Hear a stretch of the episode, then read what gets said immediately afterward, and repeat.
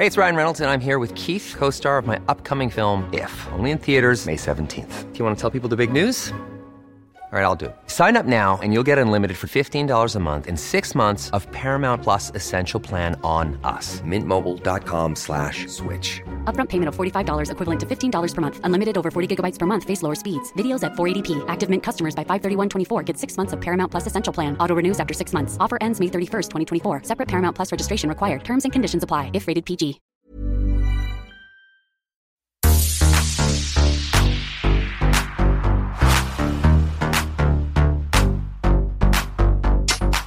Kia e. Liv and I are actually in the same room together for the first time. I feel like we say this all the time. For the first time in ages, we're back together. But it has been the first time in ages. I am very excited about this. It's so nice to see your face opposite me and not on that screen over there. I know, we spend our whole days looking at screens, so for us to be able to actually do this not on a screen, the dream. It's a privilege. Also, first caveat of the day Liv is missing one voice. I am missing one voice or areas of my voice. Um, It's not COVID, everyone. it's not COVID. I've done a ridiculous amount of tests.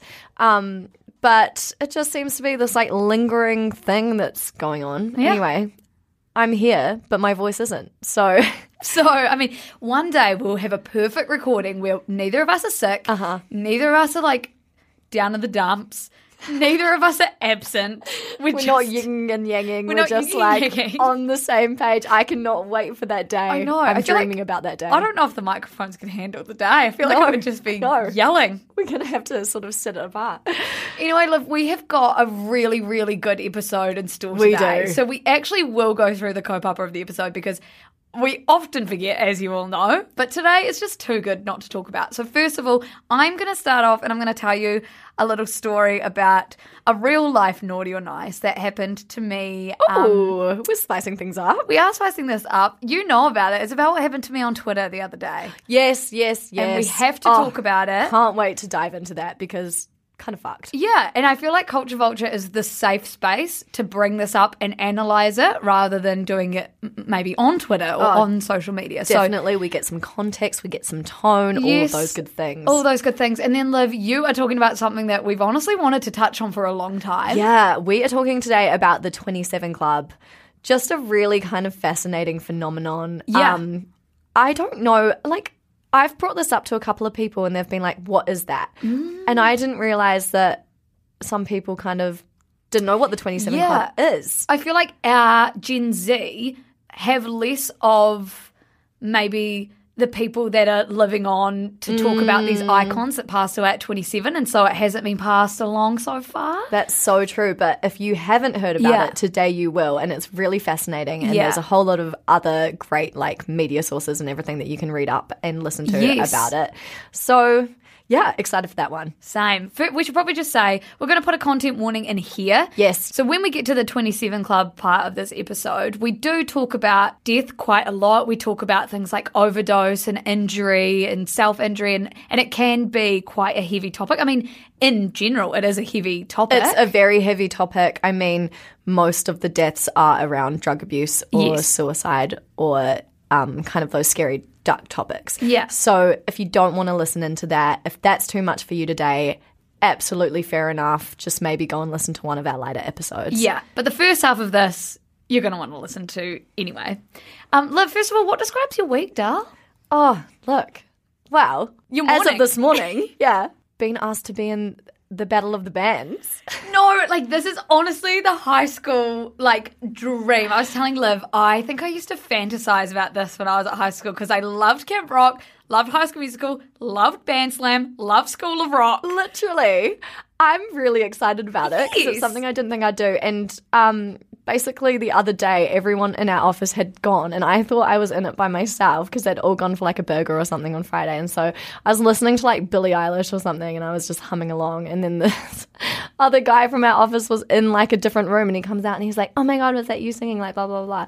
And then this morning he's like, "Do you want to be in a band for Battle of the Band?" So Literally, it's like um when uh, Finn from Glee was singing in the bathrooms. Yeah. And weirdly, weirdly, Matthew Morrison, the teacher, Mr. Schuester, walks in to the fucking bath or the showers, and that just go like because I was there to witness this whole this whole Just like interact. hoping you're going to be picked up by someone. Yeah, just like, no, la, la, la, la. singing in the supermarket, like just hoping they're recording was our childhood. No, our No, honestly, childhood. I lived in the middle of fucking nowhere. I would like sing really loudly on the trampoline. Like my nearest neighbor was a kilometer No. down the road. Like, what did I think? I would play the keyboard by my window, open window, knowing that my neighbours could maybe hear me, and want like it's just so funny how relatable this all so funny. I blame it on like TV shows and Yeah. movies where that shit happens to people. Oh, but look, dream big. Now It it's happened to me, It yeah. has happened. So everyone, um, you, your dreams might come Keep true. Keep singing in strange places. Just keep,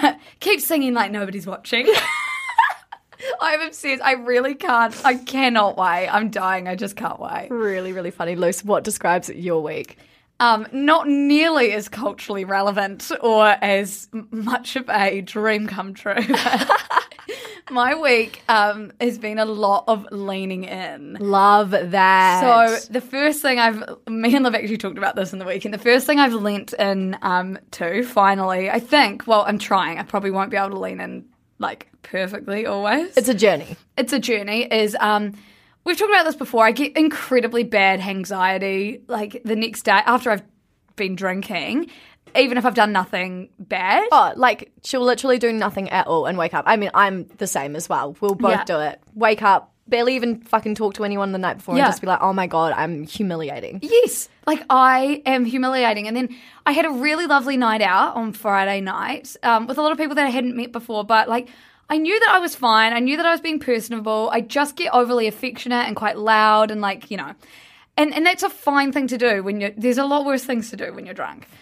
I woke up in the morning and I like had a little bit of anxiety, but then I was like, no, I am tired of facing these demons every single time I wake up. Like they are just who I am. Genuinely. Like and, and I decided. It's like when you're drunk, I guess there's this extra version of you that's released, right? But it's still like in you. It's like you kind of have to just accept it. I know. And then the more you don't accept it, the more you kind of try and push it away. I feel like the more it comes out. Yes, it's when like- you are drinking. Liv, I imagine you, because we sort of talked about this and you said, yeah, I just lean in now to how I get when I'm Yeah. drunk. I feel like with you, it's like people wanting to have deep chats with you or you having deep chats with people. Yeah. And you wake up the next morning, you're like, well, why the fuck Just did I like getting overshare? like so fucking philosophical or like telling them about something that happened to me when I was like seven years old or something stupid. no, and it's like, this is what we're like. Yeah, no, This- literally. And so instead of battling the demons, which like aren't even that bad, um, I've decided to just lean in, lean into Oh, that. I love that. Actually, I did have a little bit of that this week as well. Just like when things happen to me in my life, I'm just someone that like I have to tell someone right after, and like you're Yeah. the same. But I get this real like fuck.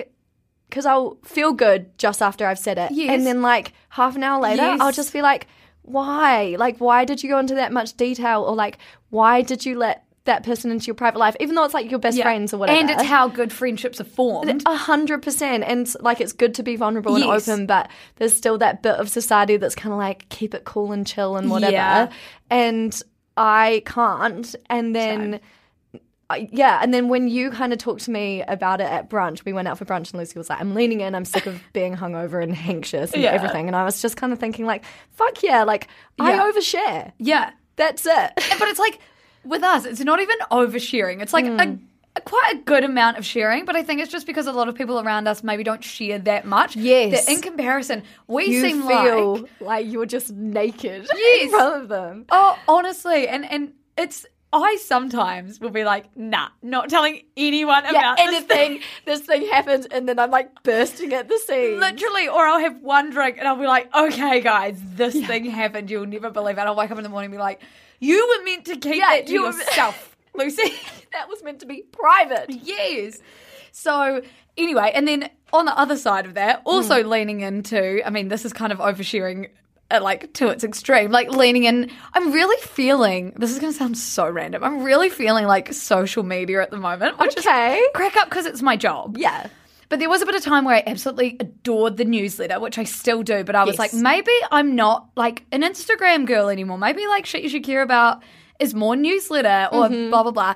Anyway, then started leaning into TikTok. Yeah. Doing some days This was life. always going to happen, and I was waiting for the Yeah. day that you started picking up TikTok Yeah. and rolling with it. I'm, I'm loving it. it had to happen naturally. 'cause for a while, I was like, no, Mm. I can't spend my time doing that. I've got so much other shit to do. But then I was like, actually, it's fun. It's Yeah. like reminding me of the early days of shit you should care about. yeah, it's like when you kind of don't know what you're doing Yeah. and you have that freedom to explore it Yeah. because you haven't created that mold for yourself. Yeah. yet. Hardly any followers, like really low stakes. You can Mm-hmm. just do whatever you want, which like is Instagram is terrifying because there's such a huge following. So I feel like that really invigorated my I can do social media. I actually love it. And then also, there's been a lot of day in the lives, which is actually really cute. Like today, you are going to see, if you go onto our TikTok, you'll see Liv and I like in the podcast studio recording this podcast. You know, you'll see little clips. You you won't see like all of us, but you'll see enough of us that I think it will really make this all make a bit more sense. Yeah, I think it will give you context. Yeah. Like, I love that. I mean, obviously, Lucy and I don't show our faces, and we won't, and Yeah. that's just what happens. But I do love listening to a podcast and then looking the people up because then it just like changes the experience. Yeah, and it's like I, I also did a speaking event last week, and and everyone that met me was sort of like, "Oh my god, I love that!" You know, I knew your voice and I knew what you thought before I knew what you looked like because it doesn't matter. And then they were so Yes. excited to meet us, and I feel like it just takes away the pressure. Oh, absolutely. Absolutely. Anyway, and then so really been leaning into social media, which is hilarious because my naughty or nice is about how I sort of had to lean out of social media for the weekend. Yes, but not by your fault. Not at any fault of my own, Yeah. and I'm aware of this. Um, didn't stop a fucking shiver from running down my absolute spine when it happened. Feel like death. No, truly. Yeah. So I'm going to tell you a little story about what happened um, on Twitter. As we said before, really resonates with the leaning into social media thing. So um, I have been getting into TikTok. You know, that's what we do. So I've been scrolling on it a little bit, and I found the sound that I really wanted to use, and it was cute. It was going to be a really cute thing that I made. But again, people didn't have this context that I was going to go and make something really cute and wholesome. And so the sound was, it was something like, it's not a flop error. It's just one flop. Like it was like, you know, Yeah. about how you can do something bad, but it's not But it doesn't error. overtake your Yeah. life like it's a one thing. Which is ironic thing. because of what happened. So heard the sound, thought, wow, I should make a really cute Harry Styles TikTok to this um, about how even if he's worn a bad outfit or something, it's he's not it's not a flop era. Like he still thrives. We love him. And so I actually was racking my brains and I couldn't think of a time he'd even had a flop outfit. So I went to Twitter and I was like, you know, has Harry Styles ever had a flop outfit? And a whole bunch of question marks, like an actual question. I wasn't insinuating anything. Actual question. And then I said, And if you were, who the fuck cares? and then it's I a said- fucking outfit. send pics, please. And then I logged off Twitter because, like, we do have an actual job. Like, all the mm. social media stuff is stuff to make content that is like running alongside running this actual business and writing our scripts and stuff like that. So I logged off because I had a meeting or something. Got back on Liv, like hundreds, if not thousands, of replies, quote tweets telling me I was the worst person in the entire world. Get Harry Styles' name out of my fucking mouth. If they see shit you should care about in the streets, they're gonna knock them dead. Like literal people were wanting me dead for saying, well, not even saying, for suggesting, like, has Harry Styles ever had a bad outfit? And like, even though in my right mind, I know that this doesn't matter, when you have hundreds of people coming for you saying that they want you dead or that you're the worst thing ever or that you can not like a thing that you absolutely adore, like Harry Styles, you just like your body runs cold. Oh. You- I can't even imagine. I would have puked in the toilet. no, I know. something. I was like, holy fuck, I'd left it up for like half an hour. Um, also, just like Harry Styles' whole thing is treat people with kindness. And like Yeah. the way that these people were What? responding to me, it was like I'd done something absolutely unforgivable. So this brought up a few things for me, and I talked to you and Ruby about it because whenever something like this happens, which we're really lucky that it's not very often that I will get scared from the internet because the whole job relies on me feeling pretty comfortable to just like say whatever. Um, and I usually I have a quite a good grasp on it, but I talked to Ruby and Liv because I was feeling real anxious about it. Well, we were in a meeting, and then Lucy was like, "Guys, before we start talking about whatever the fuck we were going to be talking about, I'm being cancelled right now, like Yeah. kind of hardcore. And we were like, what the fuck? Like, what happened? And then she explains the situation as she just did on mic. And sorry, like Ruby and I were both like, are you fucking kidding? Like, that is so fucked up. Yeah. On so many levels. This is the toxic side of Yeah. fandom. Yes. And this Not is what- okay. like we are here to stand up for fans always. Like Hmm. we have made it a huge part of shit you should care about.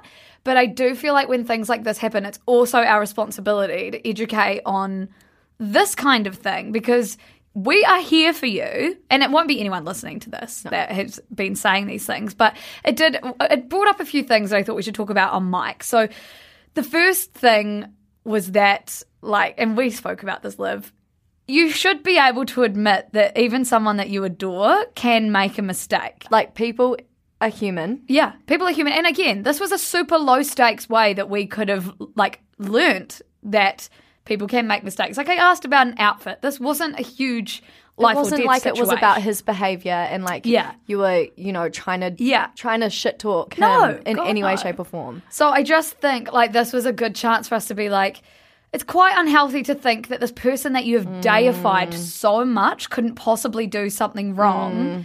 Um, and it's just really human to be able to, you know, accept that we're all flawed, even celebrities, even me, even you Liv. And all these people that were sort of replying to the comments, I'm sure they have stepped a foot wrong in their lives. Which brings me to my next thing is that like it's also a good um, reminder, which we're usually pretty good at, is that like no one in your real life would ever say these things to you. no So ever I deleted Twitter for the weekend, which was fine because everything blew over. It was absolutely fine. Um, it was a small deal in the grand scheme of things, but I deleted Twitter and then I went and I lived my real life. I did meetings. I talked to people. I talked to other people that have had shit happen to them online, and they were all like, you know, Lucy, you know people respect you. You know that you talk about some incredibly difficult issues on your platform, Mm-hmm. and they are things that you, yeah, if you'd put a foot wrong, you should be worried about. This is not this something. is not one of those things like as soon as you told us about it it was like okay Yeah. not a big deal Yeah. i mean obviously horrible that you're getting that sort of hate it's just what Twitter's built for. Yeah, It's just, it's just everyone emotional isn't it Yeah, and it's just it's built to strip context. It's built to have like one villain every day, Mm. Yes. like in every fandom or whatever. Yeah. Um, I, I it's the it's whole like playing into the roles isn't it and Yeah. it's like making it up so that there's tea all the time Yes, and it's sort of built to tear people down. Like people love a villain, people don't love giving grace. And then I just so deleted Twitter. Um, realized that in my real life, you know, we know no, and and that's the same with Instagram and things. People always ask us how we deal with the trolls and all that kind of stuff, especially when we were like reporting on Trump or whatever during the elections. And it was just simply a case of we do not. These people are faceless. We don't know what. We, we don't know anyone in real life that No. would say these And things. the really interesting thing that we always find, and that I know other, you know, media people or content creators or whoever it is that's getting hate from people online find that if you do reply to them, like if you get this horrible hate filled message and you reply to them being like, oh, like, what are you actually upset about? Or like, whatever, they always backtrack. Yeah. They always backtrack and they just want some form of attention. They basically just want to be able to communicate, but like, Yeah. in the most fucked up way possible. So then you realize, like, fuck, these are just like lonely people behind the screen. Like, Yeah. I mean, I'm not wanting to give them much empathy here, but, But- that is the case. yeah. And so, obviously, I mean, this isn't an advice podcast, but the best advice I could ever give you is no, give no time. Give no time, give no responsive, give nothing. Um, unless, you know, you've made a mistake and then you Yeah, absolutely. like, There's a oh, shit, difference." I did this. This is what I did. Let's all learn together. I mean, the same thing we talk about every podcast. Um, the last thing, just really quickly, I wanted to touch on. It's kind of cringe, but also kind of true. It's just like a reminder that there actually is a person. And this is so not a hot take, but like there is a person behind like every account you interact with, even if it's got a fucking verified tick. Sorry, not a corporation, just a person. A there. person like, Like your brother, Well, like your you. sister. Like, literally, we're all just people. And so is Harry Styles. Yeah. And this is why he can sometimes, I mean, I haven't seen a photo. No. but I'm sure there's been times in his life where he's been like, not feeling my outfit today. Yeah. Why did I wear that? Yeah. So um, that is just a really good low stakes example. I've been talking a lot about low stakes mistakes, but this wasn't even a mistake. This is just a low stakes example of like what it can feel like to be trolled and like also just It's I know, some scary. learnings. It is. It's scary, but and it's also just like oh. We should learn from this because this isn't very healthy, No, is it? Exactly. Anyway, Liv. So that's that's my um naughty or nice. That was naughty. Definitely naughty. Definitely And naughty. easy an, naughty. an easy naughty. Hiring for your small business? If you're not looking for professionals on LinkedIn, you're looking in the wrong place. That's like looking for your car keys in a fish tank. LinkedIn helps you hire professionals you can't find anywhere else, even those who aren't actively searching for a new job but might be open to the perfect role. In a given month, over 70% of LinkedIn users don't even visit other leading job sites. So start looking in the right place. With LinkedIn, you can hire professionals like a professional. Post your free job on linkedin.com/people slash people today. And now I'm really excited to talk about our main event. Again, this is where you should switch off, go and listen to something else if you don't want to hear about the 27 Club. But Liv, I'm excited to learn from you about what the fuck the 27 Club is. Yes. So, as I said in the intro, I didn't realize how many people didn't know about it. I don't know how I've even heard about it. I don't think. Like, I'm presuming that I grew up um, and my parents really loved music, and, you know, they would play Janis Joplin and Jimi Hendrix and the Rolling Stones and, like, the people that were part of this 27 Club. And so I guess, like, I'm sure maybe one day dad said, Oh, yeah, did you know? Like, Yeah? where has Lucy? Yeah. You have a wee story. I'm well, I'm just wondering whether like Liv found out the same way that I did and just doesn't remember, or we talked about it when we became hmm. friends. But Liv, do you remember Rookie? Like the Yeah. best the best publication, best magazine, like basically brought up Oh, brought yeah. us up. Fucking loved it. I would buy the yearbooks each year, and Yes. I must have been year what we would have been year nine or ten or eleven when Rookie was really, really zeitgeisty for us. Mm-hmm. And I remember just sitting there one day reading through a yearbook. It was just all these pieces compiled. I'd actually love to do a SYSCA version of the Rookie yearbook. So Oh, amazing. cool. And I remember reading a piece called The 27 Club, and I was just like, what the fuck is this?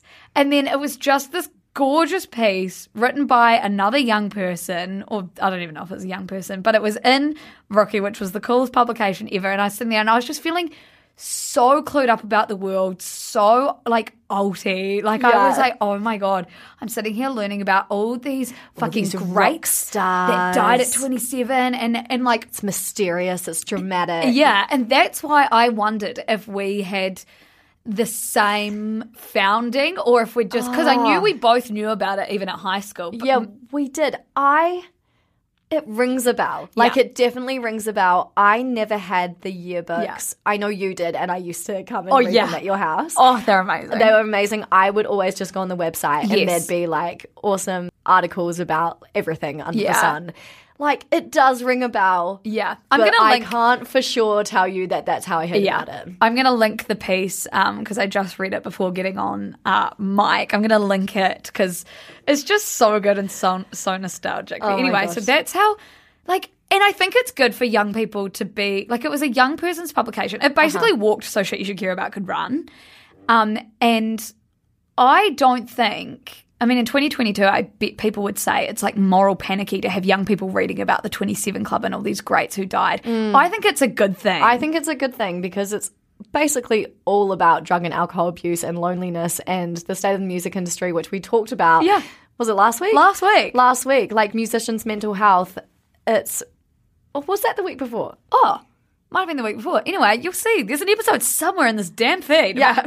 musicians. So these kind of these two episodes sort of work hand in hand hmm. because we talked about the state of the music industry, the state of touring, how much of an impact it has on the mental health of musicians and how they turn to drugs and alcohol to sort of self-medicate. And then the 27 club is kind of like the consequence of that. Yeah. So, Liv, what is the 27 Club? So, the 27 Club is a group mainly of musicians, but there are also some actors and artists and other kind of like cultural people who all coincidentally died at 27. So, it actually became properly famous in 1994 after the death of Kurt Cobain, who was Nirvana's lead singer.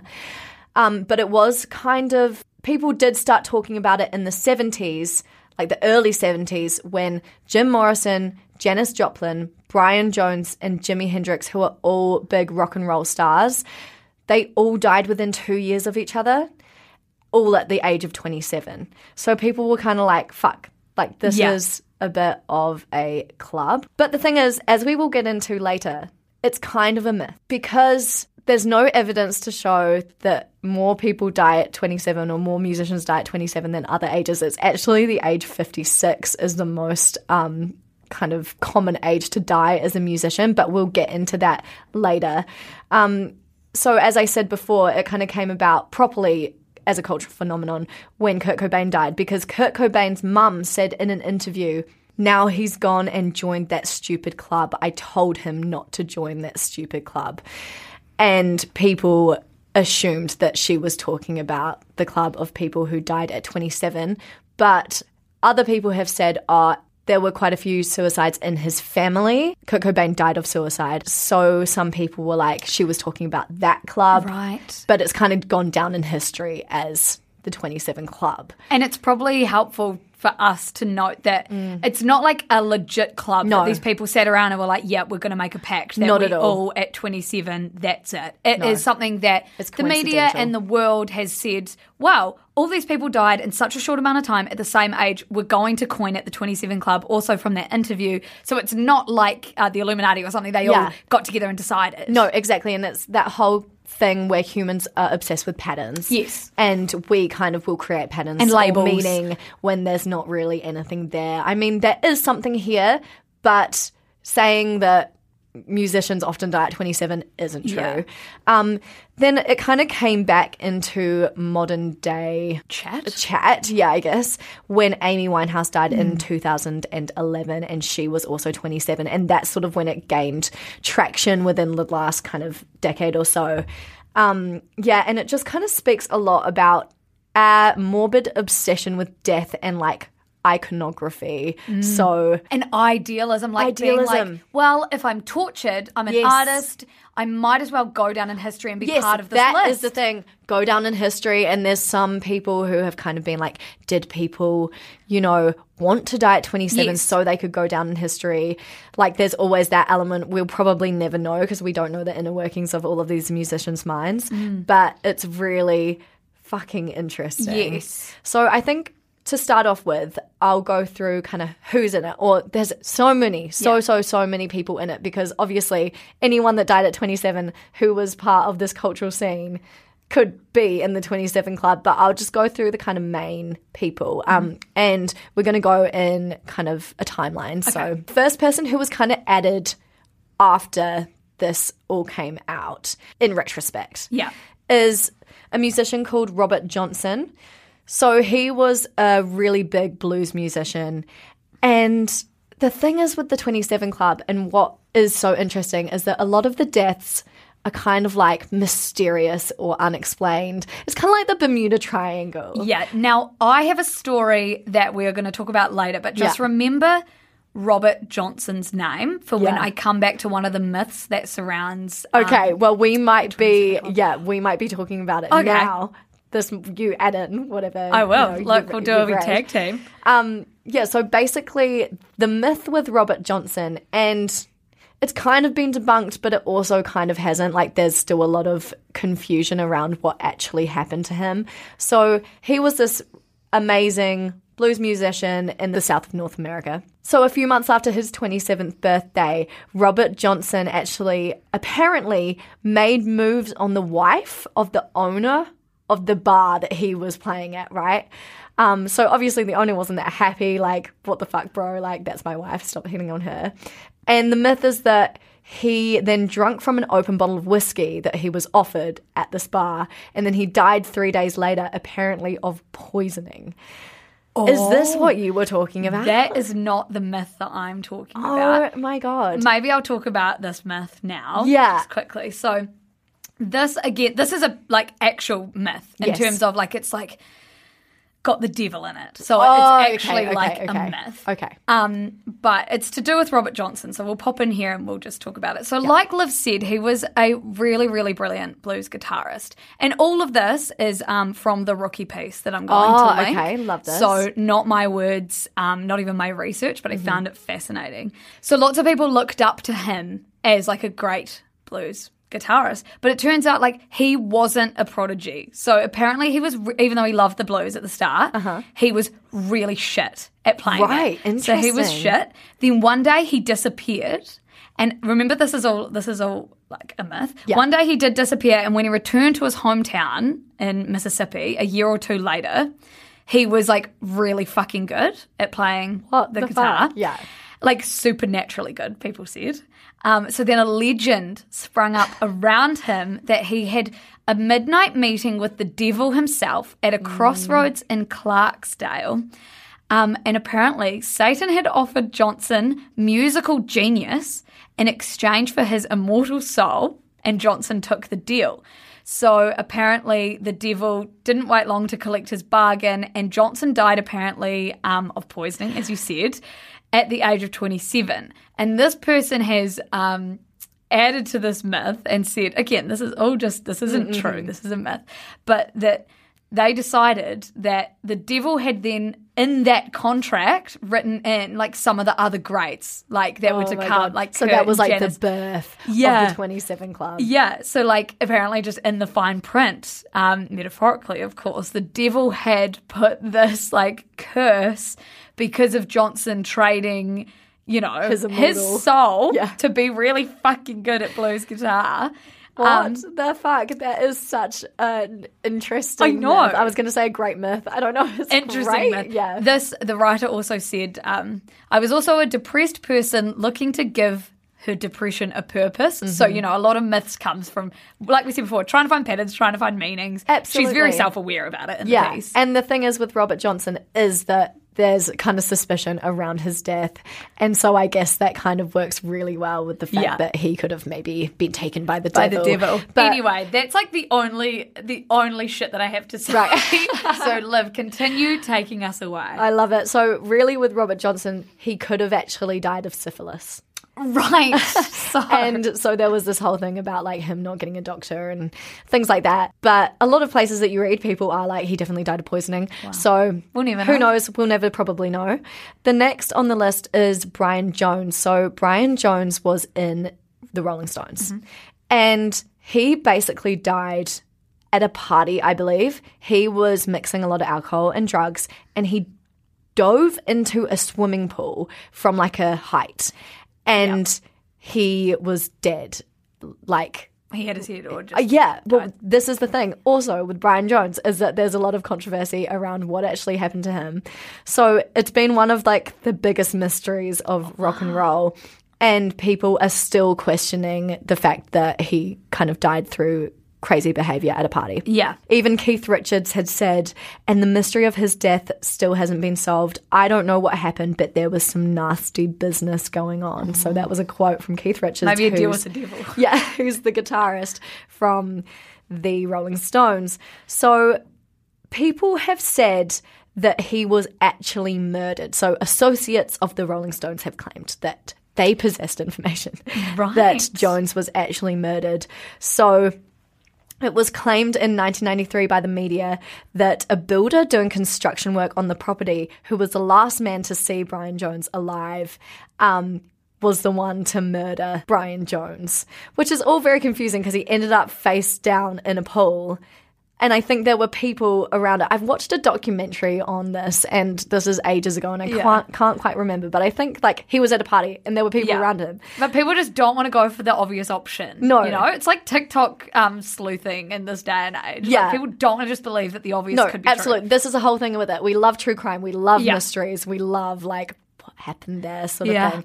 Um, and so apparently he could have been murdered over a pay dispute um, by this builder. It's kind of similar to very the dramatic. Pammy and Tom Yes. Tom and Pam? Tommy and Pam. Pammy and Tom.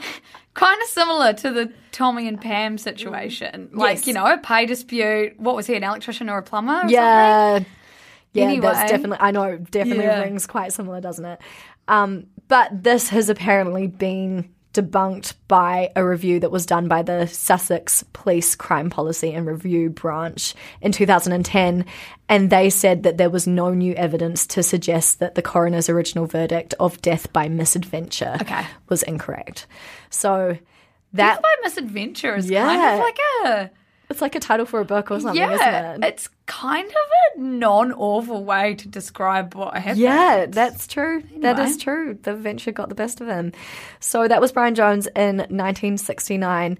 And then the next member of the 27 Club, or notable member, is Alan Wilson in 1970, who was the guitarist of a band called Canned Heat. Um, and apparently he had kind of a long running suffering from depression. And one of his odd habits was that he liked to sleep outdoors.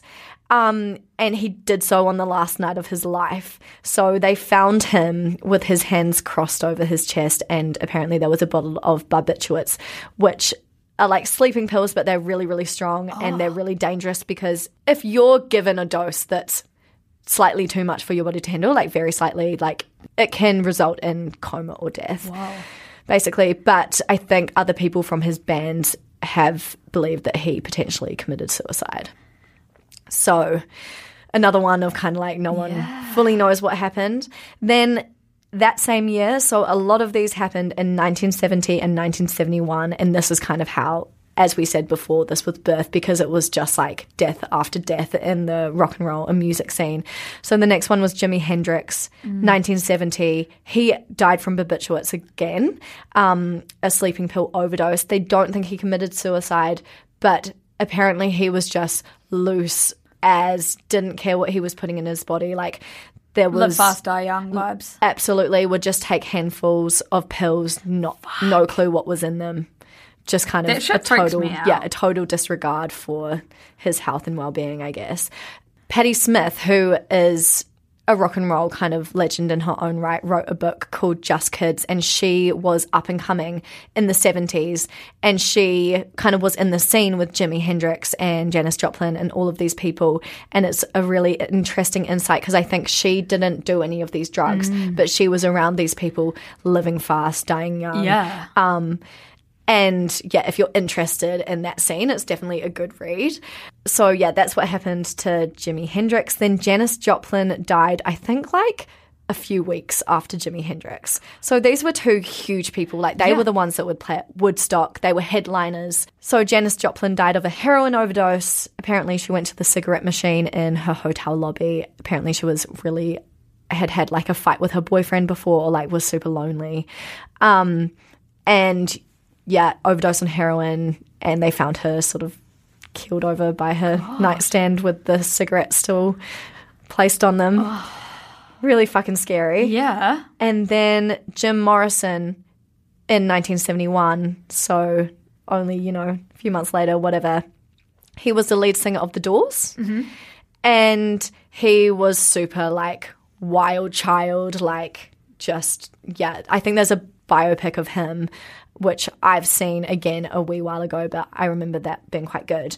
Um, and he had a major issue with alcohol, so he was just drinking himself silly all the time. And he, again, died very unexpectedly. I mean, as unexpectedly as you can when you're a raging alcoholic. Um, but he died unexpectedly in Paris, and the cause of his death still remains disputed. There's mystery about this, but basically, he was found in a bathtub of his apartment with his girlfriend. Um, and he had had it was listed as heart failure, but no autopsy was performed. That's what I was going to say to you. Do you think like the autopsy, like technology or processes or whatever, Yeah. just wasn't there yet? I don't think it was there yet. And so, yeah, there's a huge air of mystery. Yeah. I think he was also in France. So the autopsy wasn't required by the French law at that point in time. Hmm. So there's that whole kind of side of things as well. And there were some people who claimed that they were eyewitnesses to an accidental heroin overdose, but that hasn't been confirmed. And then some people were kind of talking about that his death was kept secret from reporters. Um, and people were saying that he wasn't dead, he was just tired. Or honestly, and his death came two years to the day after Brian Jones's from the Rolling Stones. Mm. So there's a lot of these dates and kind of series of unfortunate events going on. It's kind of it's like classic conspiracy theory when like there is no answer, so you're just left to find whatever answer you want. Absolutely. because there's no solid. We'll never have a solid answer. No. you are there. It's like a game. You're putting Yeah. these clues together and like. It's like Yeah. a sick game, It but is it a is, sick you can game. see the thinking. And it's become this huge cultural phenomenon. There's been so many books written about it. There's Mm. this podcast called The 27 Club, and it kind of is like a storytelling. yeah, I can imagine. which is quite interesting. Yeah. Um, and then the next member is Ronald McKernan, um, who died in 1973, and he was a member of the Grateful Dead, and he had a major drinking problem. Same with Dave Alexander of the Stooges, who was um, the bassist of the Stooges, and he had a huge drinking problem. So all of these people, like their livers are giving out. It's actually quite scary. Yeah. like thinking about these people are like three years older than Lucy and I, Yeah, and like know, the, like it's a sign of the times. I mean, not to say that I can even compare our binge drinking culture to their binge drinking culture. no, it's like the- another. yeah. I mean, level. but that sounds like I was going to say that sounds like they're just fucking drinking and blah blah blah all the time, which obviously they are. But then I'm like, think about like us at uni and stuff. Yeah, if we just continue like that, like it, that shit's scary. It is. You need to look after yourself, and drinking does have repercussions. And we often do talk about it lightly, especially in New Zealand. Mm. But it's like these people were young, and their Yeah. bodies were failing them Yeah. because they were just abusing themselves. And again, this comes down to like their grueling touring like Uh-huh. schedules, like everything we expected from them, the fact that we loved the tortured artists, all the stuff we talked about in that last episode. like touring, creating mental health issues or exacerbating them, and then self medicating, and then having to get smashed before a show so you could even show up and like give the performance Mm. of a lifetime, and all of this shit, right? It, it makes sense, and Yeah. it is really terrifying.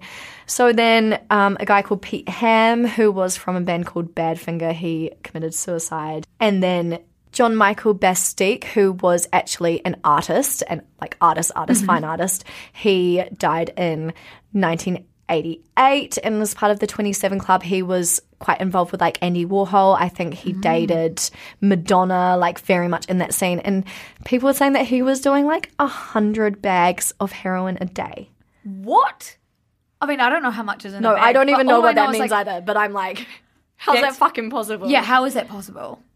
Unless you were spending all day just taking it. so so scary. Yeah. And then in 1993 there was a woman called Mia Zapata who was the lead singer of the Gits and I haven't heard of that band but she was murdered. Fucking hell. And then other people in that scene like um, members from Nirvana and stuff, they were like putting together a search team to figure out who murdered her. All of this crazy shit. And then that leads us to Kurt Cobain, who did die in 1994. And he died by suicide, but there again was kind of an air of mystery around it. Um, I think it has definitely been proven that he, I think, yeah, he was did. self-inflicted. It was self-inflicted, um, and that he, I think, he had been quite troubled for a long time. But there was that whole rumor that it was Courtney Love, yes, that's who murdered him. what I remember learning about when I was when I'd first read about the Twenty Seven Club, and Mm-hmm. Yeah. I think it was probably one of my first intros to conspiracy theory. Yes, And because I was young, I didn't know what to believe, and I was like, "Wow, this is exciting." But like, what about the note he left? And like, yes, absolutely. The note, and then people, I, it came out that some guy had said, "Oh, she offered me fifty grand or something to mm. kill Kurt Cobain," but it turns out he was just like a failing musician and was trying to get in the limelight. and that's But actually then- really awful for Courtney Love. so awful because then that rumor stuck, and then now people are still being like, "Wasn't she the person?" yeah, that killed like she Cobain?" lost her love, and then she also was like sort of blamed. Yeah, and apparently she like really did help with the police investigation and everything like that. So that was debunked. And then a few months like 2 months later after he died, a woman in her band died of a heroin overdose in a bath, like Jim Morrison. Um, All at 27, All at everyone, 27. this This is- is all at 27. And then that brings us to there was a bit of a gap, and then Amy Winehouse passed away from. She had alcohol poisoning. She had a long struggle with um, eating disorders as well, and so that kind of contributed to, I think, heart failure or something like that. But that was in 2011. So we would have been like what 13? Yeah, I was gonna say. I was gonna say. I think we were slightly too young to know the Mm-hmm. gravity of Amy Winehouse's death. Definitely, we were too young because otherwise, Definitely. I can imagine it being ingrained in Yeah. my mind. Like Michael Jackson's death, for some reason, I didn't know who the fuck he really was, but that was huge in my It was life. huge. I remember I was like year eight at school, and people were going around being Michael Jackson's died, Michael Jackson's Yeah, died, and yeah, he wasn't a huge figure in No. my life growing up either. remember watching the news and like I was thinking, like, massive. why was Amy Winehouse not that big of a deal? But it yeah, but I, I think it actually was because I mean she Yeah. had a massive amount of paparazzi Yeah. and everything constantly following her. But yeah, d- definitely maybe just for we us. would. for us, yeah, absolutely, and because we were in. New If we still lived in the UK, or if you still lived in the UK, if I moved over there with you, yeah, then maybe it would have been different. But that's interesting as well. Oh, Yeah, so really, really interesting. And there have been people who have died at 27 um, after Amy Winehouse, but that is kind of where like the major, major people yeah. kind of stop. So, yeah, as I said before, there's been quite a lot of science done about this. There's been a lot of statistical analysis, and it turns out that it's no co- more common to die at 27, which is scary thinking about all of this shit that we've just read out, and that people die at all ages of all of those causes. Yeah. Like apparently more people die at 28 than they do at 27. And then if you think of like Mac Miller um, dying at 26 and Otis Redding dying at 26, like there's a whole, you could make a whole club for that Yeah. too. Um, It's the myth making of the it's media. the myth making, it is. But there were some interesting findings from a research um, paper done by Dianna Theodora Kenny, who was a professor of psychology and music. And she studied this quite intently. And she found that musicians who die young are more likely to belong to a newer genre. So if you think about like kind of rock and roll really taking off in the 60s and 70s. Yeah. Um, but it wasn't like jazz musicians Yeah. were dying and things like that. So it's like the up and coming, which sort of, I mean, when you think about people like XXXTentacion and stuff mm-hmm. like people that we've spoken about again on podcasts before, and Mac Miller even probably, it mm. actually does make sense. I mean, her theory is quite an interesting one. It is, and I, I guess age and yeah, the up and coming scene of it being new and Yeah. exciting. So And of course the young people are part of that. yeah, for sure. Um, but what she also did find that it was two to three times more likely for British pop musicians with number one albums between 20 and 39 to die compared with the general population. So this is what we were talking about before in the episode about musical mental health, saying that people in this industry are much more vulnerable Yeah. to substance abuse. To, And the people that are performing well yes, are like also, as she's just Absolutely. The more out. famous you get, the bigger the pressure. Yeah. And therefore, the higher chance of something horrible happening. So that's really, really interesting. And then there's been articles about how we shouldn't call it the 27 Club, but the Tragic Six, which is Jimi Hendrix, Janis Joplin, Brian Jones, Amy Winehouse, Kurt Cobain, and Robert Johnson.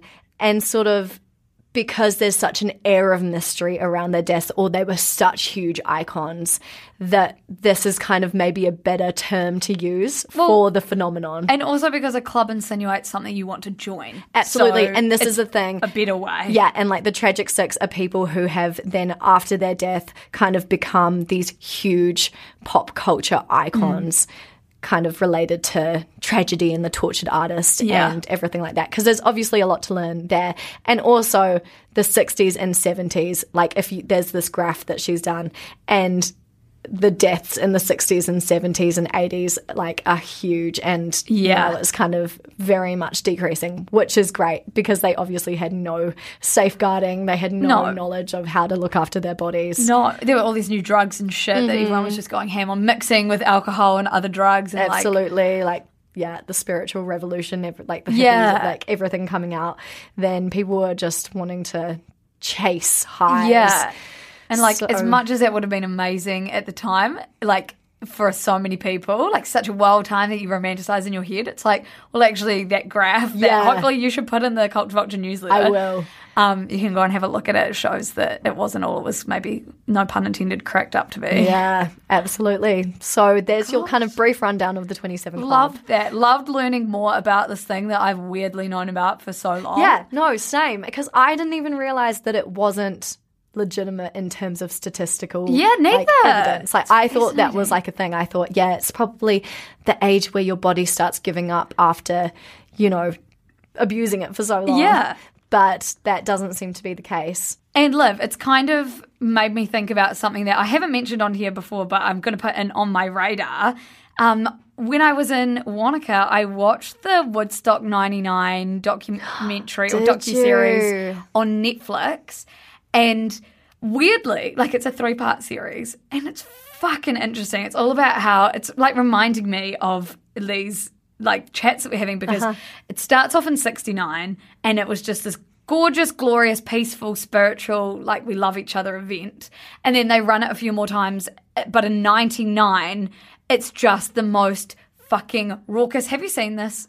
I had no, I you haven't. need to watch it. Oh, I really need It's to watch so up your alley. Everyone, if you're interested in what we're talking about right now, and this is also a bit of like really poor event management. Like it's giving Astro World. Mm-hmm. Right, yeah. Um, and which we did talk about Woodstock 99 when we spoke about Astro World, but it's just. I can't believe I haven't mentioned it on here. It's bizarre the way that they got away with all of this shit and the way they spun it. And it was like all about making money at the end. And then there was fires being fucking lit. And then it was horrible. Like so many women were getting assaulted and just no one gave a fuck. Oh like my gosh. so, not to go straight into on my radar, but you've made me think that's on my radar. Yeah, and now that's on my radar. Yeah. For sure.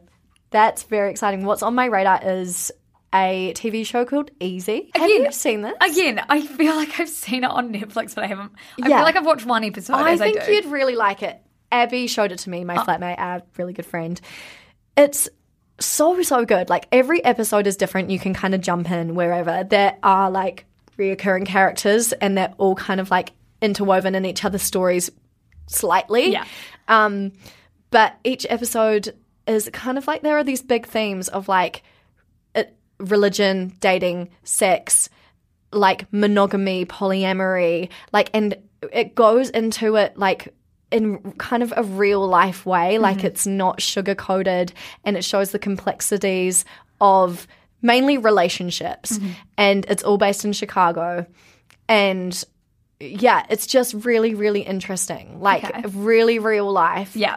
And I think you'd really like it. Okay. Yeah. Great, Rick. Also, everyone, um, if you haven't been listening to King Princess's new album, like it's Oh, I probably haven't. oh my god, it's probably my my, album of the year. I didn't realize that it was that far. It is incredible. Dotted lines is like my new hype She's song. phenomenal. the whole album is like all about um how she's dealing with like coming to terms with her body and not feeling comfortable in her body but also being in a relationship and like the song sex shop is amazing like it truly oh. i don't know i fuck this album so hard it's so good better than beyonce better than lizzo like oh. better than even Maggie Rogers it's So good.